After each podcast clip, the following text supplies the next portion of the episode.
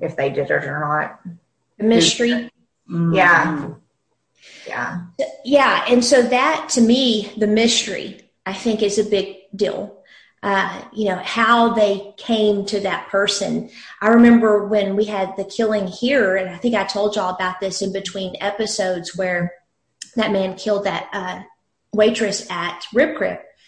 And on the Paula Zahn show about it, uh, what is her show? Um, on the case with Paula Zahn. Mm-hmm. She, uh, they actually, the cops were after another guy that was her boyfriend, and they found blood in his pickup. So they were pretty much sure it was him. And so they, you know, send the blood off, and it was animal. And he kept telling them, I hunted, you know, that's what it is, or something like that. Well, anyway, then, know, they just kept following the trail and they caught him really fast. And they followed it to the dentist that went to our Baptist church down on Norris and had a wife and three kids. I think another one on the way, or two kids, another on the way. But it was interesting seeing how the pro- process went. Mm-hmm. I think for me, it um, it's definitely the mystery and the process, but I think it's also how on earth did this person get this way? Yeah, right. Because some of them have good childhoods.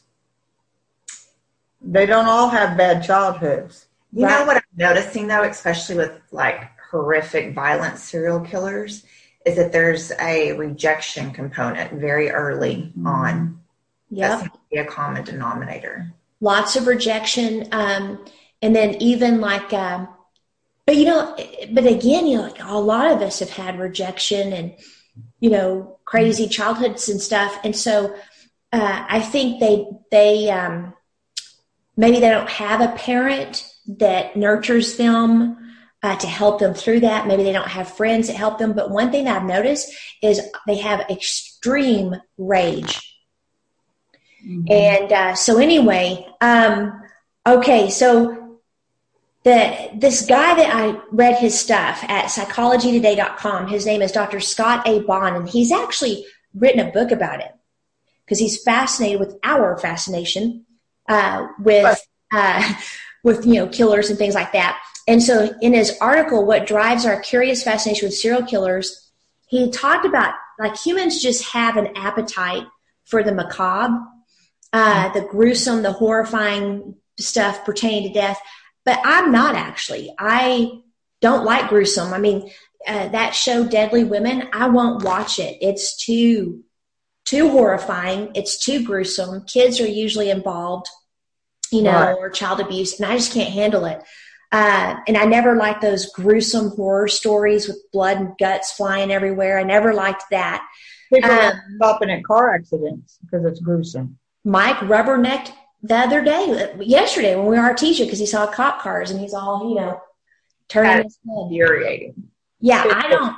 I'll, I'll, behind you. A lot of times, I'll I, just. I won't even look. Yeah. Now, if I, if I, see like a car wreck with an ambulance, you know, I'll start praying. But other than that, I'm not interested. You it's know, private. I mean, that's mm-hmm. a private. I mean, yeah, I don't do it either. Yeah, so I don't like that. So that may be part of it for some people, but not for me. Um, but then he uh, he said, and this actually happened to me. When you bring up the name of an infamous real life predator such as Ted Bundy or Jeffrey Dahmer in conversation with a group of people, it is clear that serial killers are a popular topic. Some people actually become gleeful by discussing them. Why is that? Okay, so full confession here. Whatever. So I've been digging even more into Ted Bundy. Um, just there's a a um, minister that wrote several books about him, and it goes into like he went to the places and uh, he got to talk to a lot of the victims that survived and stuff. And it's just a really neat side where you don't go into the crime. Uh, he just goes on the journey, and it's neat. And I thought, oh, there's another minister that likes true crime, and uh, and so I was telling, I think it was Christy no, so, oh, who was it? Someone said, "Hey, there's uh, oh, is Dorina, our friend. She said, "Do you know there's two new shows coming on Prime about Ted Bundy?"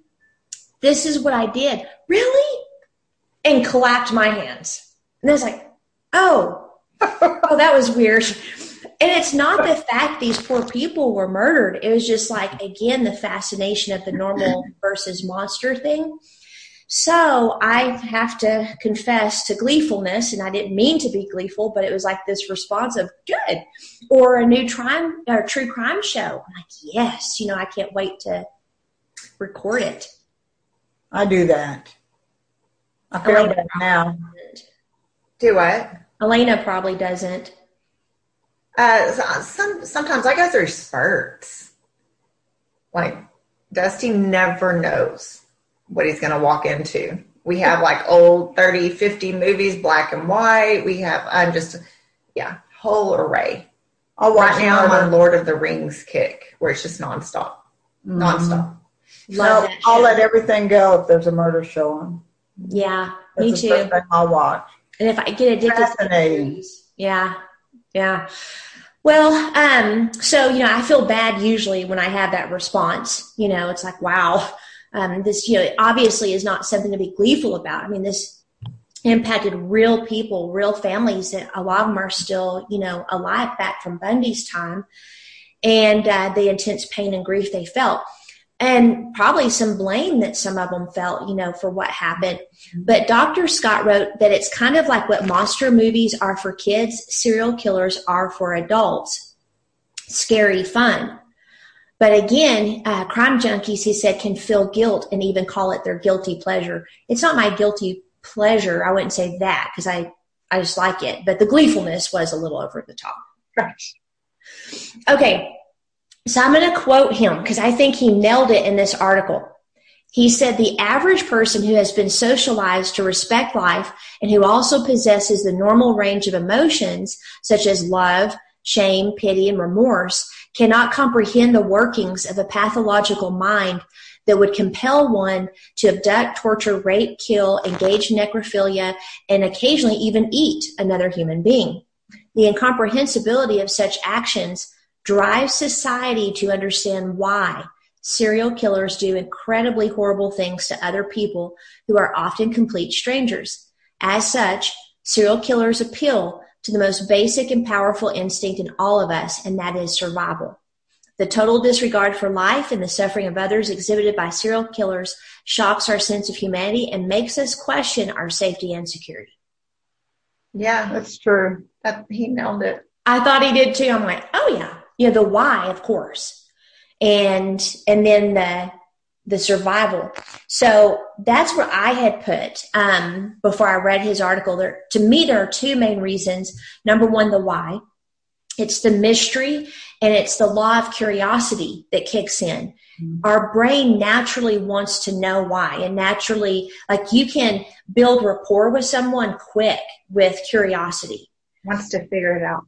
Yeah wants to know more. Like one sales technique is like if someone goes to a car dealership, you know, a, a guy might walk out or a gal might walk out that's a you know car salesman and say, "Are you looking for a black car?" "Oh no, I want you know red." "Oh okay." And then they take them over to the red cars, and the person has no idea.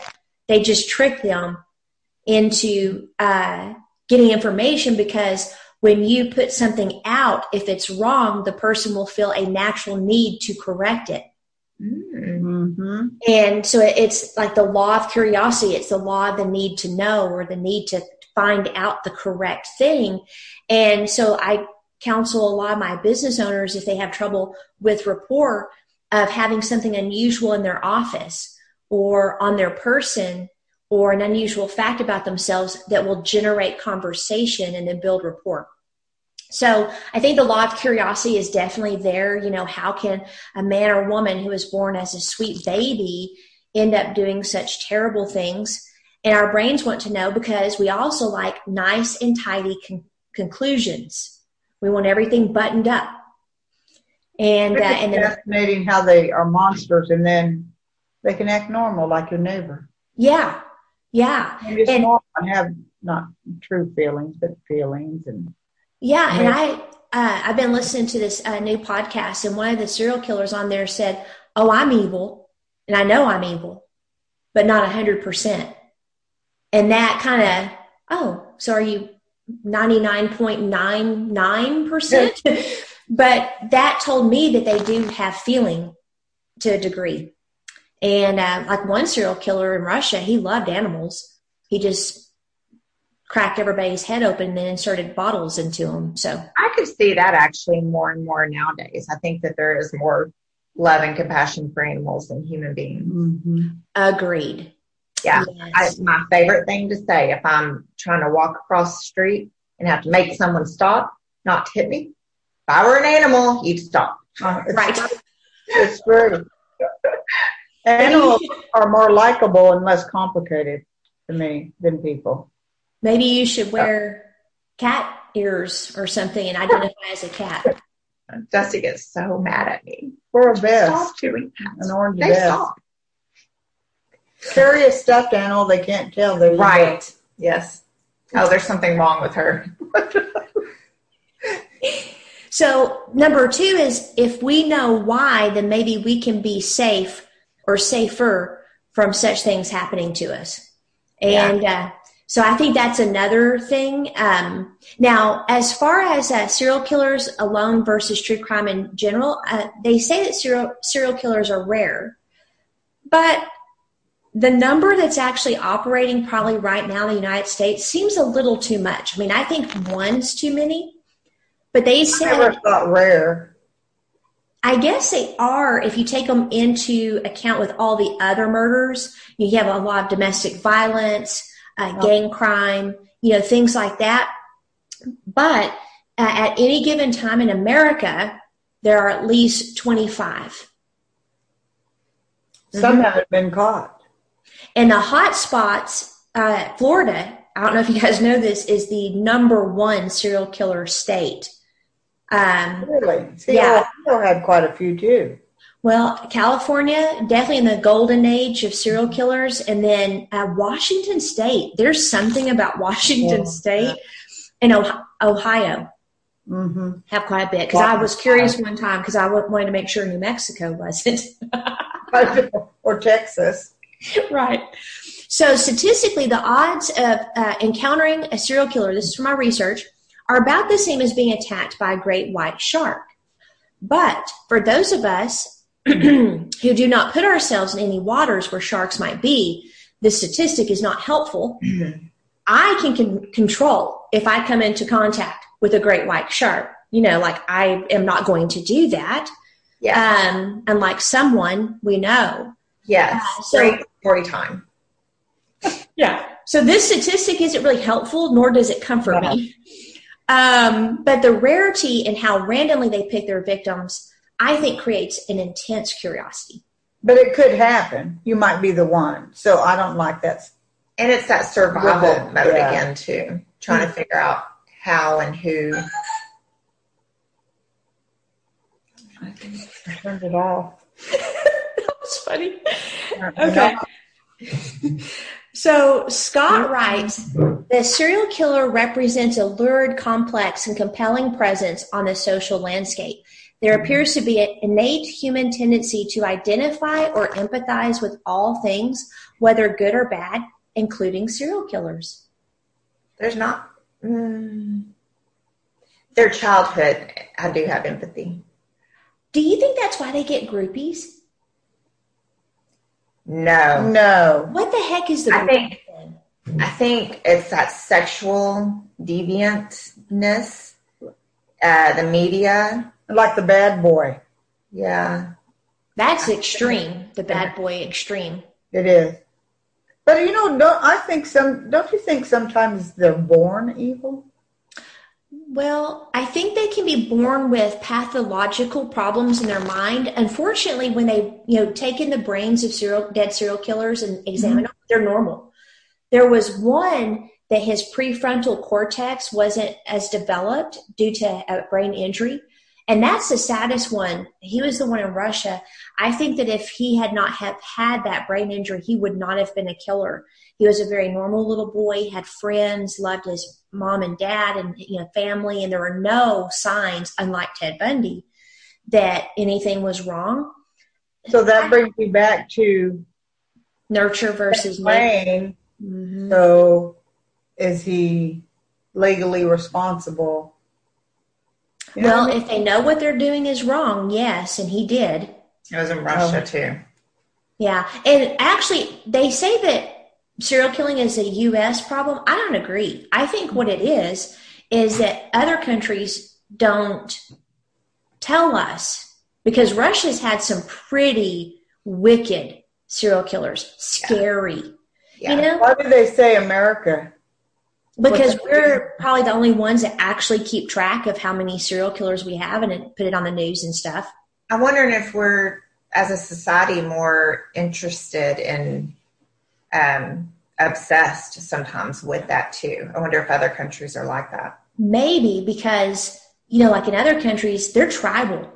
You know, their mindset's tribal. So if you look at like uh, Russia and even Germany, and you know, they're civilized now to a degree, but they, I would say they probably have a more tribal mindset, a more, because uh, there's like three mindsets in the world, and one of them is barbarian. And so when you look at uh, like uh, nations over there, the Middle East, they think more in barbarian terms, which is power is the number one thing. Mm-hmm. And so they're used to a harder life, uh, more poverty and hunger and, you know, wars and things like that, where we're, you know, pretty civilized to a degree. They might disagree.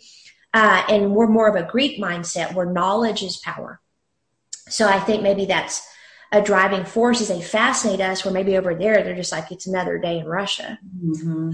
and it's a money maker here too it is there's no telling how much money i mean here we are doing a podcast and uh, so uh, now um now the virus they're doing not reruns but same cases and adding stuff to it just to show something mm-hmm. on these channels yeah yeah, more of the information that maybe other people didn't know, which again is a mystery deal. Mm-hmm. Now, you know, the empathy thing, uh, I didn't feel any empathy for Ted Bundy whatsoever, or really any of the killers. Um, I think it's because, you know, I've read some of what he did to his victims. There's just no excuse. People go through more difficult things and they don't do that to people. Um, but there's some I have and and it's usually those where they're not serial killers, but they were just pushed to, to the you know edge and then over. You know what I mean? They just could not handle maybe the, the spouse abusing them or the spouse going after them in divorce and them losing everything. Like Betty uh, Broderick, I'd like to look into her story. So I think sometimes I can understand maybe why they were pushed to that edge, but I still don't feel much empathy for them. No, but abused women that that fight back, they usually end up in prison. Yeah, I do feel empathy for them. Some cases I've seen it, it was just so justified, but being mentally ill is different now. Right. system. If you even have a tad that you know what you're doing, even if you're abused, which of course you're going to know what you're doing because you're going to protect yourself, you still go to jail. Yeah. That's sort of sad, but it is sad. Okay, so um, now those that you know, like Elizabeth who dated Bundy, or Molly who was almost molested by Bundy, um, or those who survived an attack from someone like that. Of course, they're not going to have any empathy at, at all. Um, but I think we try to humanize serial killers to make them less scary. I think that's where maybe the empathy comes in because our brains cannot fathom people that evil and devoid of any empathy yeah. So i mean it's and it's almost like we may have problems and we may be jacked up in areas but at least we're not a serial killer. You know so i think that might be part of the empathy thing where we're trying to humanize and then compare ourselves you know.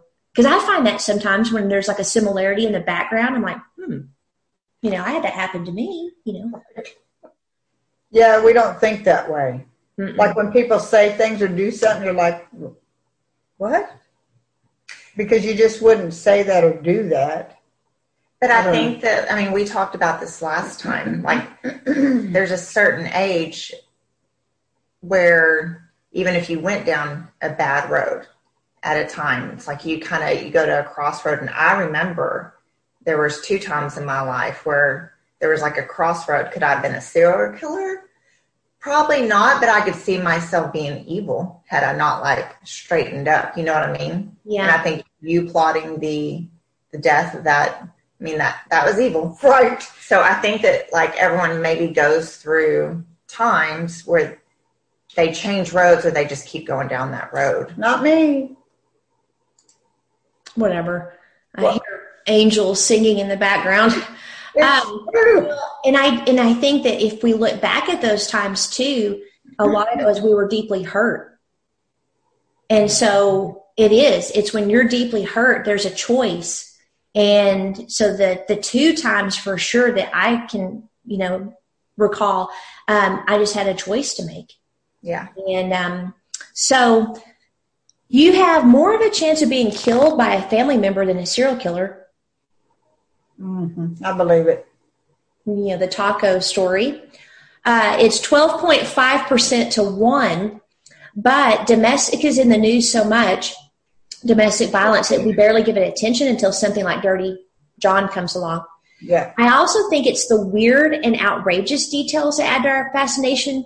I mean, you have Dahmer who ate his victims, Bundy who had sex with decomposing bodies of, of his victims until he couldn't anymore, Gacy who is also a clown. Clowns are just creepy. Uh, Julie Beck, she wrote for the Atlantic in uh, an article called "The Grisly All American Appeal of Serial Killers." That when it comes to serial killers, the myth is what matters. So you know the the puzzle, the mystery, the outrageous details. But in conclusion, I'm going to break one myth, and that's that most serial killers are white males. So that's not true. The reality is that the race of serial killers is about the same as the US population at large, according to the FBI.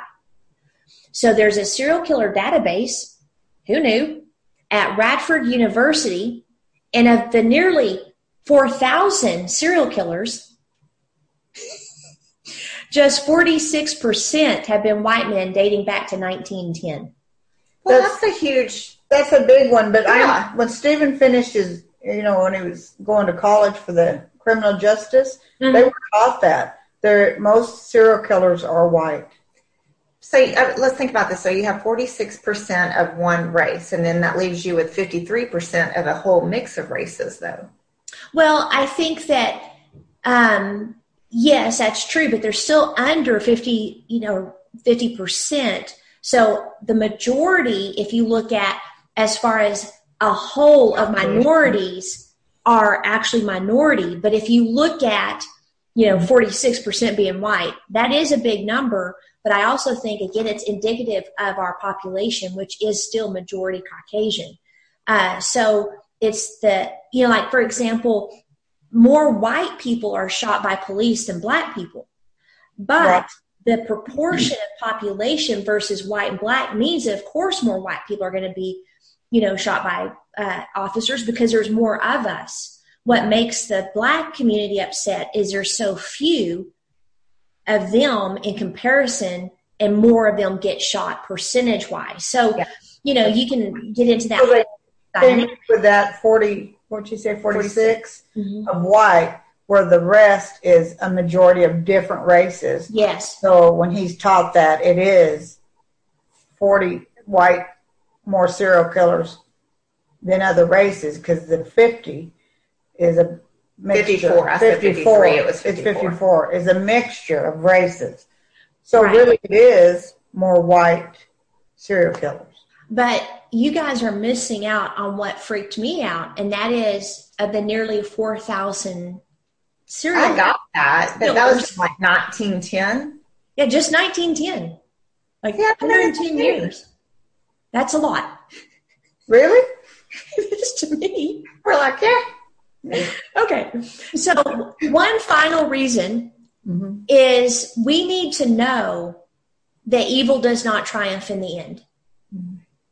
And I hate unsolved shows. Oh, I do too. They have a new one, Unsolved series. I won't even watch it. I there's some that will capture my attention. So like when I first started listening to Crime Junkies and the Murder Squad, I I almost just forget it.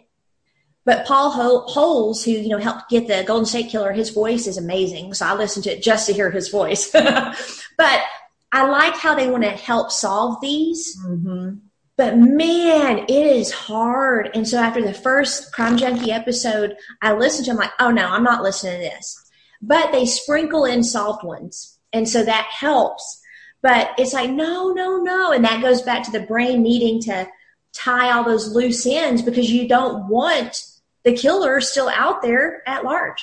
I think we're very much justice oriented too. There's no justice to unsolved Yep. crime. Counterclock has one, and she's obsessed with the Brenda case, and she's still investigating it. That reporter.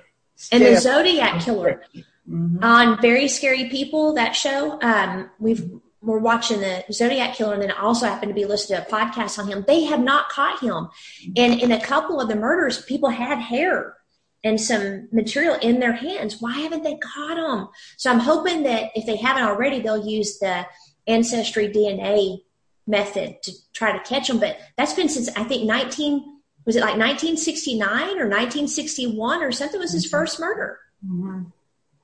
So anything to add? Yeah, on the that? DNA. I mean, DNA. You're like, why is it taking so long? Yep. Yeah, I don't know.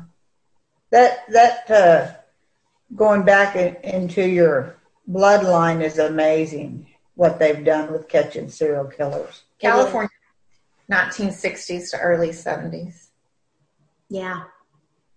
Uh, and here is a final thought. When I was doing research, um, which I, I got a neat twist to our podcast that I think you're going to like. I might play a sample of it for you uh, in before we start another recording.